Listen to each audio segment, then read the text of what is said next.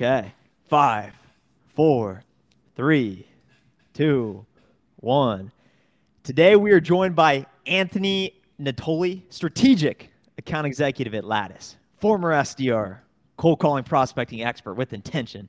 Anthony, you just started at Lattice, first couple weeks in. How's it been? Trent, thanks for having me on, man. Um, pleasure to be here. Things are going well. It's like any anything new. There's learning curve. There's growth. There's onboarding. There's trainings. Um, but that doesn't mean that I can't still be building pipeline. So yeah, man, I'm having a blast. Um, it's a great organization, great team, and yeah, I'm just pumped, man, pumped. Pipeline is indeed the name of the game, and I've been following you on LinkedIn. Uh, you messaged me earlier this week, and you said, "Hey, let's let's do it on the podcast." And just like that, we set it up. We're here live right now, and you've been absolutely crushing it on LinkedIn. You post frequently, which I appreciate, and you talked about you don't need to. It everything doesn't need to be perfect to start you just started at a company like a lot of other folks onboarding it takes a long time just to understand what is the value prop who is the buyer persona what are we actually doing here but despite that you're still putting yourself on the front line in the trenches making the dials learning by first-hand experience why don't you talk about what that's been just learning through trial and error opposed to waiting until everything is right like so many reps tend to do yeah, really great question to start. Um, I think, like anything, you know, it's human nature to want to wait for this perfect scenario, this perfect time to get started. And what tends to happen when you do that is you, you never end up actually starting because perfect is impossible, right? The perfect scenario is never going to come. So, um, in this scenario with Lattice, you know, a few weeks ago, um, I said, hey, listen, like, what, why don't I just like get some reps in and make some calls and um, it felt really good, even though I'm not a product expert and I don't know our personas inside and out. I don't know our product inside and out. It, that's okay. That that's fine. And so, the approach that I take, and I would recommend anyone that's new in a role or maybe recently got promoted or your first time SDR, I tell people that all you really need to understand is um, who are the personas and who are, uh, what are the problems that they have. Um, and there's a couple of different ways that you can get to that that outcome, right? So think about um, your solution and the process in which someone has to go about investing in your tool, right? It's not like a easy thing to do for your prospect.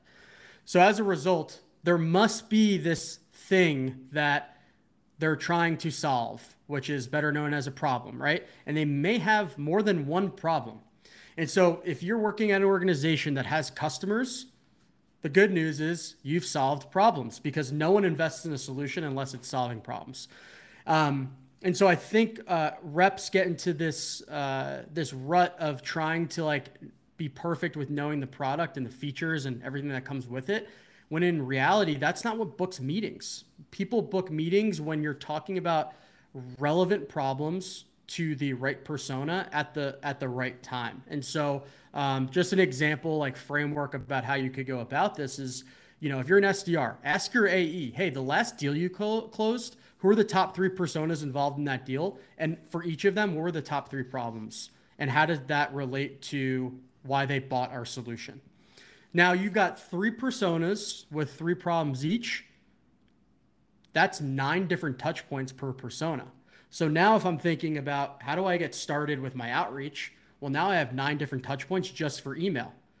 And now if I mix in some some some phone calls, which Trent, you and I love doing, and some LinkedIn touches, I've got oh. myself a I've got myself a, I've got myself a sequence, and all I had to do was ask about the problems and the personas that we're reaching out to, because the reality is, if you're an SDR and AE, when you're prospecting, that's not the time and place to be talking about feature functionality at all. Like your goal is to book a meeting, and the way you book a meeting is, um, you know, creating awareness around a potential problem that they have, or if it's top of mind for them, letting them know that you're there to help solve it. Especially during onboarding, I think the marketing and the enablements, like, hey, we're leader in the market, automated intelligence, actionable insights. Gartner, Forrester, they rated us number one in the market. Tell everyone that, and that's going to get you the meetings. And I think that that's the mistake a lot of reps make, including myself when I was an SDR, it, yep. going with that feature first approach. Even as a new account executive, just focusing on oh, our, our analytics is going to help you. But when they actually get down to the buying decision, whether you're trying to sell the deal or set the meeting, it comes down to the perceived value. And it sounds like that's what you're getting to the root of with focusing on outcomes. Typically, based on my experience, people buy based on perceiving that this solution will help them make money, save money, or mitigate risk. So, for example, this cup of water, rather than me trying to say, hey, this water is going to be really tasty. It's, hey, this water will clench your thirst. You will be more hydrated as a result. It will increase your performance when I'm cold calling, trying to set meetings based on selling the outcome, we both sell to HR buyers. We're talking about retention, engagement, all these, all these buzzwords. I, I think there's a there's a line between trying to find the value in the outcome and also identifying is this a priority right now. I know you talk a lot about prospecting with intention. So how do you find that right line and balance of well we're here to sell time to get an initial meeting versus these are the implications of our solution and this is why you need to take my meeting right now. Yeah i think the beautiful thing about prospecting when you get to the point of being indifferent to like the outcome of whatever call you're making is that the reality is there's a group of prospects and accounts that you're focused on. Some of them are going to be a fit. Some of them aren't and that's okay and so like going in with that intention allows you to take the um, the outcome out of it and you really start to understand like hey you can ask questions around like hey is this a priority or having these problems? Um, and they're gonna you're gonna have a good understanding if if that's the case or not. So i really think before you ever make a call or send an email you really need to have a strong understanding and point of view of why you're reaching out in the first place, right? Like there's so much information that you can gather prior to making that first call, right? Have they talked to us in the past? Are they using a competitor? Um, did someone recently join the company from a current customer, right? There's so much that you can find out to allow you to uh, prioritize who you're reaching out to and why. And that helps with being super relevant, right? So I talk about this idea that personaliz- personalization alone like means nothing. And so if personalization doesn't have relevancy, then you're going to be out of luck. So I almost say that when you're first starting out and you're prospecting, like it's better to be relevant alone than to be personalized alone. And so prospecting with intention really just means being super relevant, right? And and maybe what you're talking about isn't relevant for them right now and that's fine. And that's why we have a number of prospects to go after to find who's in line um, with what you're talking about, the problems that they may have, and um, why you're reaching out in the first place. You had an absolute banger post on LinkedIn recently to shift gears a bit, and I I, I can't see the, the, the impression numbers here, but I I feel like it had to have reached at least hundred thousand people. You said that you used to have a gambling addiction, but you haven't made a bet in a thousand days. You used to have issues with finances, but you paid off 100k in debt you used to have an over, overeating problem. And I saw I saw the picture of you in the past. You used to be a big guy. I used to be a big guy as well. I used to be 60 pounds heavier, so we definitely can relate on that. And uh, luckily, we're here to help people with their wealth and money, not necessarily uh, fitness or, or uh, health, but we can we can get that as well. Um, but ultimately, your point is that your past does not define you. And your flaws can be turned into superpowers. Life is full of choices, and the choice is yours. Self acceptance is the first step to inner peace and freedom. There's a lot of dimensions to that post and it's so powerful but why don't why don't you talk us through what was going through your mind when you thought of that idea that concept and you wrote that and and and, and just under the under the hood what was going on there and, and how we can take that less those lessons to apply in our own lives yeah so post went bonkers and it's funny uh, the posts that i almost don't write always do the best because yeah, it's man, scary so and uncomfortable right um, but you know uh, I went through a uh, period of self development the last three years where all of those changes took place. And there was a period of time where like my life was like where it's kind of cruising, not a lot of problems. But recently, you know, I've had some things pop up, and I was thinking to myself, you know, know, problems never go away, and it allowed me to reflect like on the progress that I've made and how far I've come, and realize that hey, like I've overcome some stuff, I can deal with this too. And so I started reading a book a few weeks ago, uh, listening to an audiobook called, it, it's called It Takes What It Takes. And um, it's this guy who is a mental conditioning coach for uh, Russell Wilson, uh, quarterback for the Denver Broncos, formerly Seattle, Seahawks. He's worked with Alabama Crimson Tide football team, Georgia Bulldogs football team, Florida State Seminoles. And he essentially talks about this idea that you have a choice in every decision that you make. It's like you can choose good or that you can choose bad. And so the idea behind the post was, you know, um, thinking about like, hey, when when you've got a problem, you can either choose to let that problem affect how you show up, and you could throw yourself some kind of you know pity party or uh, feel really sorry for yourself, and that doesn't serve you. Or you can choose to, you can choose better, which is, uh, hey, I've been through problems in the past, and I can deal with I can deal with hard things. And so when I mentioned the uh, the gambling addiction, it's more of like a self reflection, but also showing people that like, hey, like you have this thing that's going on right now, whether it's like you're really struggling to book meetings or you can't close deals, but accept that. And once you accept that, you can choose what to do with that, right? So like when I had my gambling addiction, I had a choice. Could I continue down the path of like self destruction, or could I choose a different way? of thinking and living. And once I accepted that flaw, it allowed me to be liberated from that and own it. And that allowed me to reach out to people and ask for help. Right. So that was the idea behind it. Um, it's, you know, life is full of choices. Everything in your life has stemmed from a choice that you've made. That's when I, you know, people say everything happens for a reason. The reason for that saying is because it's true. Every choice you make leads you down a certain road, right? Um, and so that that was kind of the idea behind the post. Yeah, I, I appreciate you sharing it and going deep with it. Um, I used to gamble a lot too, and I wouldn't necessarily say it was an addiction, but I found that it was getting in the way of my actual goals. Monday morning, I'd come in, I'd be at a $200 deficit, and I'd be thinking, who can I take Monday Night Football to get out of this? And then all of a sudden, you lose, and then your, your whole you're thinking about this during the week. When in reality, if you just focus that mental energy on your actual targets, it would put you in a way better position to reach the goals and objectives you have. And it's similar with health, it's similar with your work and, and everything. And there's there's a lot of different distractions that could be in place. There's a, a viral clip by the Duke women's basketball coach that I listened to that I, I think there's some parallels to what you're talking about. She says that things are never going to get easy. We must learn to deal with hard better. So rather than wishing, hey, w- once I get that promotion from SDR to AE, things will all of a sudden be magically easier once I get through this practice, oh, all of a sudden doing the core exercises is going to be way easier.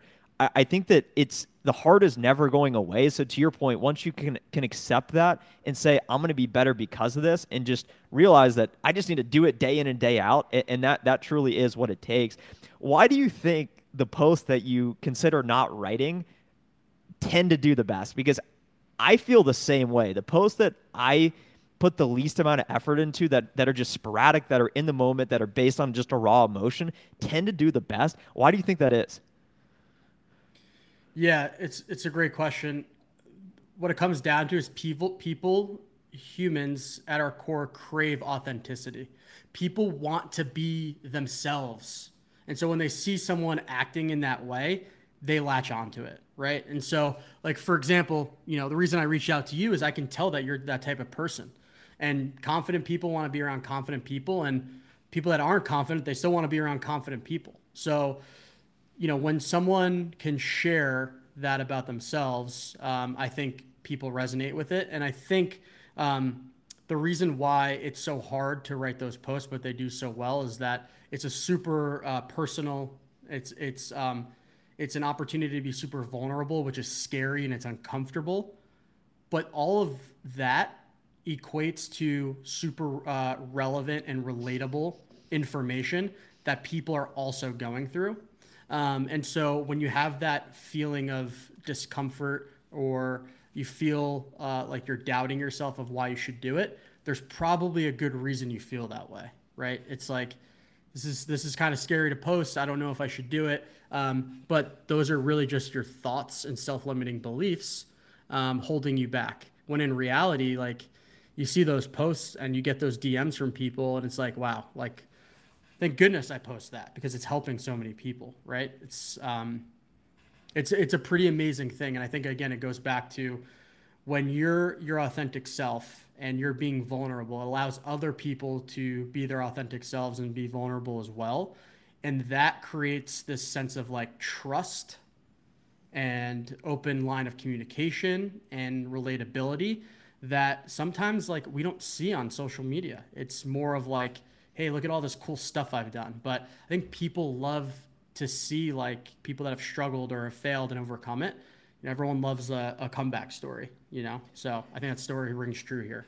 Speaking of authenticity, something you talk a lot about is I, I think mindfulness, intention, and I, I don't want to I don't want to say burnout, but I, I want to say just I, I think you had a recent post that that point because I think we're slightly on two different endpoints in this. So I think it'll be an interesting conversation to have. You said that you used to chase crushing quota, having tons of money, trying to close every single deal.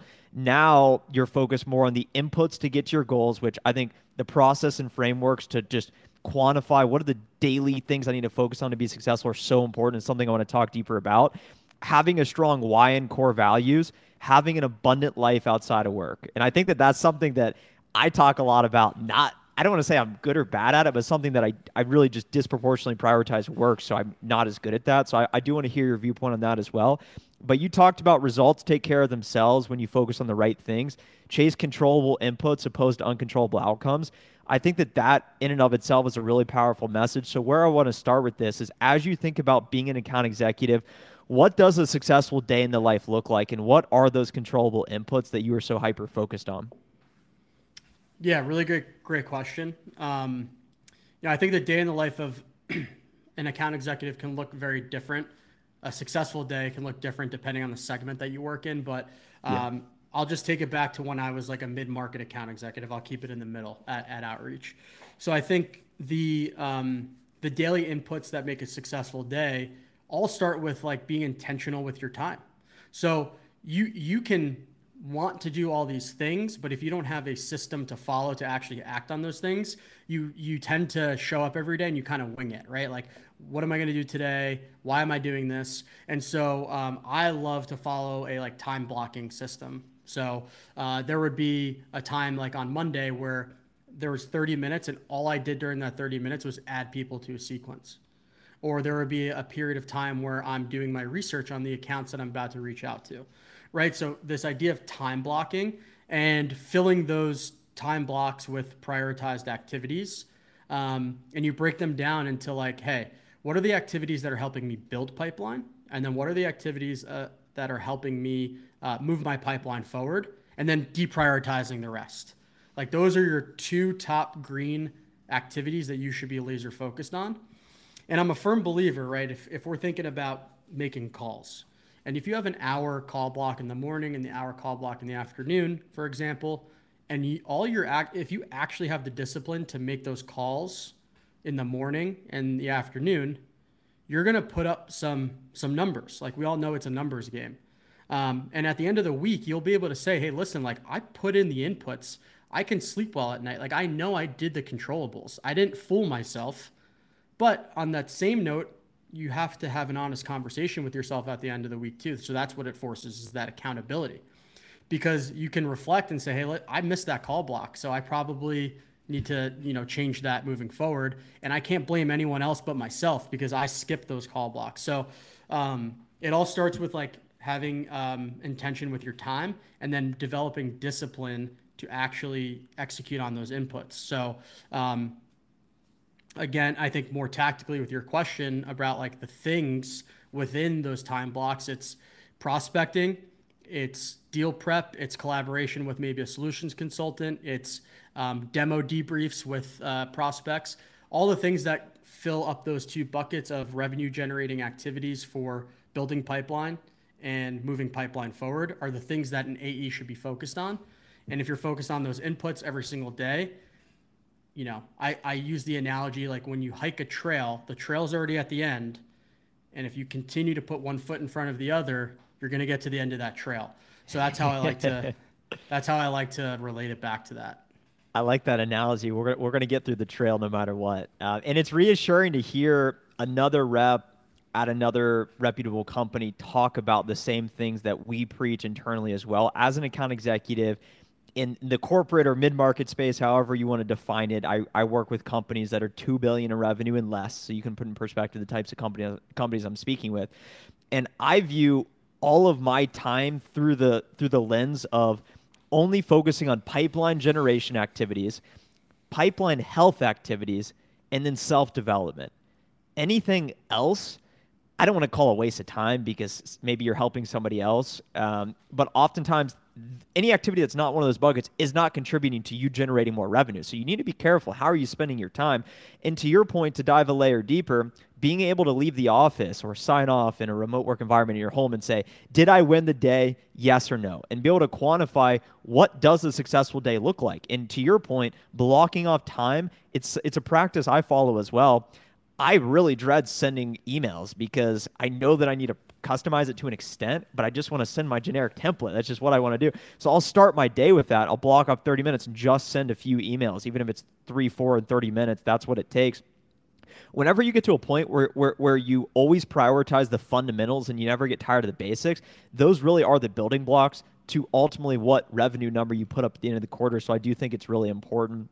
I know something that I talk a lot about is is work life balance, and I'm somebody that I would not say I, I don't think I have balance, and I preach not having balance because I feel like people in their 20s, you're at a unique phase where you have an, you have a potential chance to get ahead in life.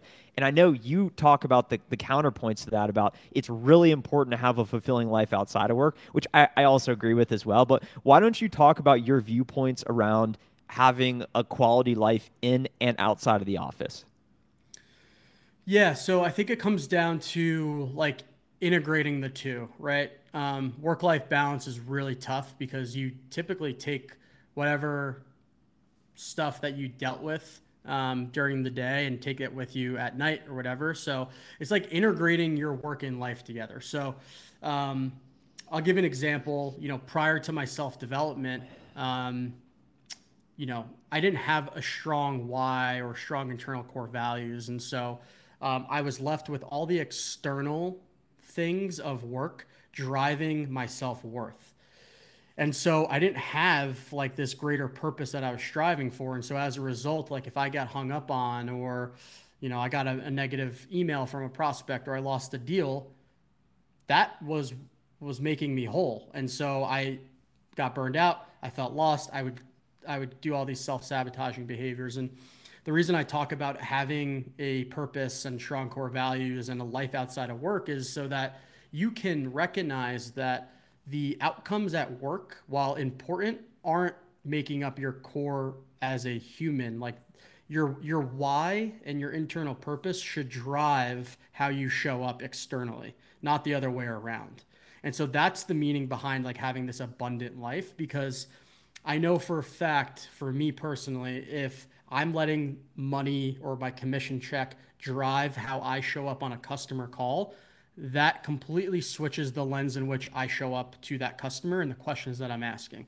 Now, if I can take a step back out of that scenario and give you the, the flip side of the coin, if I know that, like, hey, regardless of how this call goes, I'm still a great person. I've got a good life outside of work. Um, I've got a great family. I've got my health. There's so much to be grateful for. It's to allow me to show up in a, an abundant way, a confident way that, like, all I'm here to do is try to see if we're a good fit, trying to help, whatever. It takes the it takes the outcome out of the situation. And so like that needy or anxious energy is absent in those scenarios. And so that's why I think it's really important to have like things that you like really care about outside of work um, and have a strong why and core values, integrity that drive like why you're in sales. You know, I, I used to be in sales for what I thought was the right reason, but for the wrong reasons. Now it's different, right? I love being in sales now because it challenges me to be better every single day. And it allows me to focus on making progress and helping people solve problems. When before I was just like, yeah, like if I close a deal, that means that like I'm good. I'm good enough. Yeah. If I don't if I don't win a deal, that means like I must not be good enough. Now yeah. I know I'm good enough regardless if I win or lose a deal, and that's the that's the difference. It sounds like going into your day, not attributing your self work to the outcomes you're driving, allows you to then create more abundance with your customer conversations or internally, and and and, and it, you don't have that quota breath thing of where they're like, "Oh, this guy just wants to make money." You see the customer and you say, "I'm going to make ten a thousand from this deal, whatever it may be." And that's advice I got from a senior sales leader. He says, Trent, whatever you do, do not associate your self worth with your performance. And I, that's something that I feel like I'm always treading a fine line with um, because I think as a guy, and I think a lot of guys, especially in, in their 20s, based on what I've observed speaking with a lot of people, is that we're naturally status driven. We want the Lamborghini, not because it's just cool, it's because everyone knows that they can't have one, but I have one. And, and, and in a way, I think that's what corporate America presents is those people that completely disproportionate. If you and I are working on the same things and we're equally as smart, but I'm willing to work longer, then who is going to be in a better position to ascend the ladder, whatever it may be. But ultimately, it's just a status symbol of what even matters or doesn't matter. So it's something I always go back and forth on. It's something I, I know I need to get better at, uh, but I think it's an important conversation to have to make sure that you have abundance in and outside of the workplace. Shifting gears a bit, I, you talked about the figured out factor, and I, I always like when people define new opportunity or a new way of thinking about things. And you talked about folks particularly SDRs and AEs, they use systems, they get creative, they get scrappy, they find the answers, they navigate concepts, con, um, complex situations. And these are really the intangibles that contribute to success more so than maybe just being book smart or overly technical. Why don't you talk about the importance of, of being able to display scrappiness and, and embodying that figure it out factor? Yeah, so it's it's having that like internal IQ of like doing the things that you know other people aren't going to be doing. And I, I take this all the way back when I was an SDR at Demandbase. You know, I was 25 at the time. I was coming from a finance background and I had really good business acumen, but I had no experience in SaaS. But I knew there were things that I knew how to do. And I almost call it like street smarts. Like I was never good in school, like by the book. Not because I'm dumb, it's just because I didn't like it wasn't my thing. But I always had this like uh, natural curiosity, this this self awareness, the IQ that I mentioned, to just like get things done and figure out answers and figure out like what I want and how to get there. So I had my eye on when I first came in. I was like, I'm getting promoted in less than a year, like whatever it is.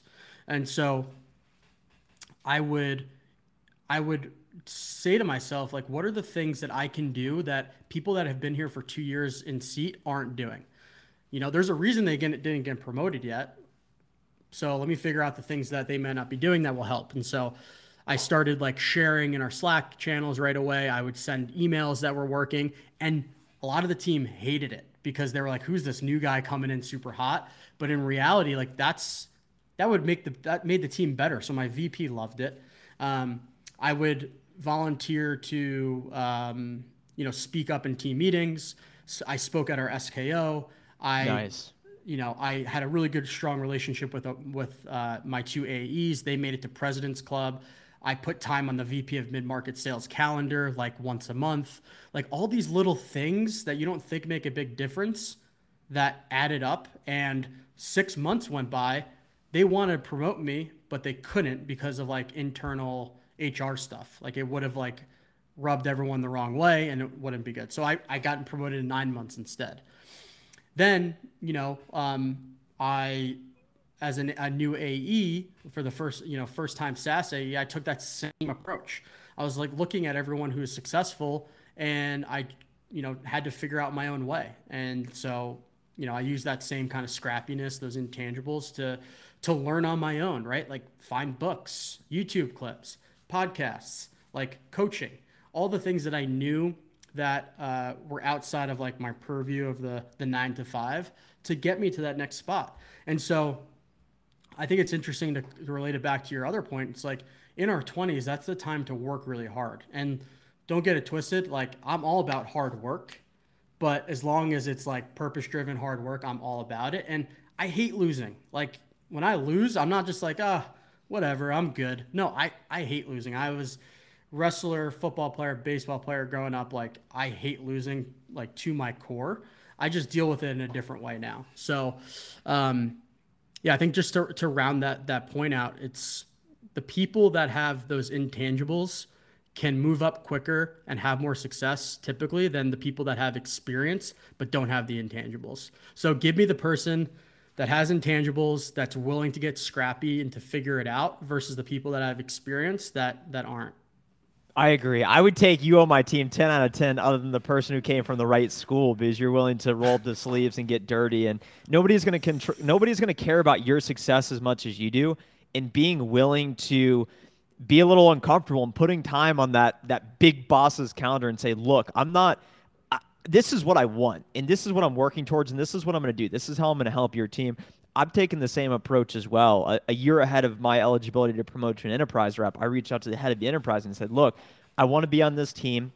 This is this is where I think I'm good today. These are the things I'm going to work on this year. What do you think is important?" That one allows them to know who I am and then also allowed them to give some input to actually help me develop. So then when that time comes, we're going to be in the best position possible. Where I want to finish this conversation with is LinkedIn because I think LinkedIn is is simultaneously one of the most underutilized prospecting tools and underutilized personal brand accelerators. I personally do not use it for prospecting. I was trained by um, Jay Barrows, all those guys. They came out. Morgan Ingram, big LinkedIn guy, and he said used to send voice messages, reach out to prospects, and I started doing that. I don't think I was consistent enough to really see it through. Now I exclusively use it for personal brand stuff. And to me, it's just distribution. It's getting attention, adding value, and then eventually you can distribute folks to, in my case, my YouTube stuff, my website. In your case, your Up and Up, which we can talk about at the end, your private membership group. But you made a post talking about how to get prospects to connect with you on LinkedIn. I know you were previously selling to revenue leaders at Outreach. Now you're selling to HR leaders like me. I personally do not always connect I don't connect with prospects on LinkedIn because I know that they're HR and I know they don't care about my post. Yeah. Um, am I making a mistake there, or like how do you think about LinkedIn as a way to to generate pipeline slash personal brand? Is it one or the other or both? Yeah, such a great question. Um, so when I built my personal brand, I was first at Outreach, and it naturally just helped me with prospecting. Like I would have a SalesLoft customers that were my prospect asking me to come in and do prospecting sessions with them. I'm like, well, why don't you ask SalesLoft? You know, that's interesting. um, so you got to spend with me to get me in there. yeah, exactly. Um, but no, I think with um, now taking the the revenue leader out of it, right, building my personal brand, brand where I love talking about uh, prospecting with intention, um, selling, and building you know healthy habits and discipline. It's like HR people don't really care about that. Uh, maybe the discipline part, but it's not going to help me book meetings. So, um, in general, I view any other channel than email, like LinkedIn or video, as a way to point them back to the email, unless I get a connect and I'm able to have a good conversation. So, my approach on LinkedIn is I use it after I've built some awareness for myself via email or maybe we had a conversation and I'll say just something like, "Hey, I sent you a couple notes if they, you know, outreach tells me they've opened it. Hey, I sent you a couple notes. Uh, wanted to put a face to the name." And ah, um, that's smart. Yeah, and that's it. And I won't try to like send them a voice note or pitch them or hoping they see my content. Um, I just want them to see that I'm a human. This is who I am. This is what I'm about and it just increases the likelihood that they open my email again so I can call them. And when I say, hey, it's Anthony with Lattice, my name ring a bell. Now they've seen my LinkedIn note, they've seen my face, they've seen a couple emails. They're going to give me a moment to explain why I called. And that's when I have to do my job and um, be relevant, propose a, a relevant problem, and, and, try to book that time. So the goal is it's, it's all just a, a system and webs that are twisted together you know like i don't view any one channel except calling if you get a connect as like a, a silver bullet right it's all got to work together um, to to work as a whole money follows attention and if they can put a face to the name and if you're going to keep calling them you're going to send them notes on linkedin email they're eventually going to say okay anthony Lattice, let me give. Let me get. Let, let me give. Let me at least respond to him, and, and we'll get him off my back. So I think that that's important. We'll finish up with I noticed that you recently started a private membership group. Um, I have one as well. I think it creates a really unique opportunity to go deeper with those folks that resonate with our messaging, um, who we are, and ultimately drive everyone forward to the dream outcomes they do have. So, why don't you talk about your work and your project at, at the Up and Upright and uh, yep. how, how that is, what that is, and where folks can find it and find you?